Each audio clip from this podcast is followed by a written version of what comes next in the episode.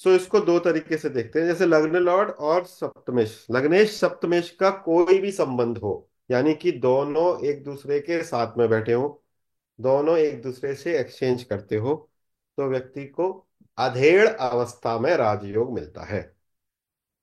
अधेड़ समझते हो आप लोग? आप में से कितने लोग अधेड़ हो? होने वाले हैं सर।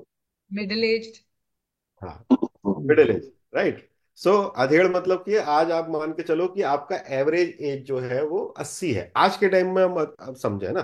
सतयुग में कुछ और रहा होगा द्वापर, त्रेता में सब अलग रहा होगा आज के टाइम में हम मान के चलते हैं कि भाई हम अस्सी साल की उम्र को पूर्ण आयु कहते हैं। अस्सी के बाद घर वाले कहने लगते हैं, भगवान इनको मुक्ति दे दे, जिससे हमें मुक्ति मिल जाए। है ना? तो इसका मतलब यह है कि शाम को राजयोग मिलेगा। शाम को राजयोग मिलेगा मतलब कि चालीस के बाद आपके जीवन के अंदर तरक्की चालू होगी। And that you can see because why it is a Rajyog because Lagnesh is a Kendra as well as Trikona and seventh house is the evening and that you can see in anybody's chart that whenever Lagna Lord is in the seventh house वो व्यक्ति छत्तीस के बाद ही rise करेगा छत्तीस चालीस के बाद ही राइज करेगा क्योंकि लग्न लॉर्ड की अच्छी पोजीशन नहीं मानी गई है सेवंथ हाउस में बट प्रॉब्लम यह है कि वो केंद्र है। लग्न लॉर्ड की अच्छी पोजीशन क्यों नहीं मानी गई है? क्योंकि लग्न का कारक सूर्य है और वो सप्तम में जाकर नीच का हो जाता है। इसलिए जिसका भी लग्न लॉर्ड सप्तम में होता है, उसको जीवन के पूर्वार्ध में, उत्तरार्ध में उत्तरार्ध में तरक्की मिलती है। तरक्की क्यों मिलेगी? क्योंकि केंद्र है। इसलिए ऋषि जयमिनी ने बोला, दो राजयोग बोले हैं। एक, जिसका लग्न लॉर्ड और सप्तम का संबंध हो वो व्यक्ति अपने जीवन के उत्तरार्ध में तरक्की करता है या राजयोग मिलता है और जिसका लग्न लॉर्ड और सप्तम का संबंध हो, उसको अधेड़ अवस्था में विदेश जाकर राजयोग मिलता है। ये दो राजयोग बोले right so he said Rajyoga in foreign soil विदेश की भूमि पर राजयोग.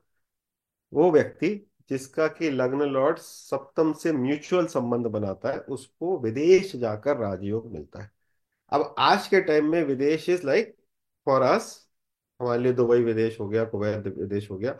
हो सकता है जब जब ऋषि जैमिनी ने ये बोला हो, तब विदेश का मतलब यह है कि मैं दिल्ली का वासी हूँ और मैं तमिलनाडु में रह रहा हूँ।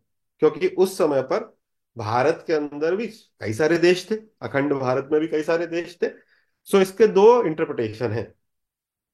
Number one is when lagna lord is in the seventh house seventh lord is in the lagna आपको व्यक्ति को ये सजेस्ट करना चाहिए कि भैया अपने घर से जितना दूर जाएगा, उतना ज़्यादा सक्सेसफुल होगा। This is number one number two is whenever lagna lord is in the seventh house और seventh lord is in the lagna आपको उस व्यक्ति को ये सजेस्ट करना चाहिए कि पैंतीस, छत्तीस, चालीस तक तो गाड़ी धीरे ही चलेगी, उसके बाद बहुत तेज चलेगी। क्योंकि राजयोग ट्रिगर होगा उसके बाद। राइट तो इसको नटशेल में आप ऐसे बोलोगे जग्न लॉर्ड का सप्तम से कोई भी संबंध है लेटर स्टेज में विदेश में जाकर राजयोग होगा। ठीक है? ऋषि जैमिनी ने शुक्र और चंद्र को नेचुरल राजयोग कारक माना है।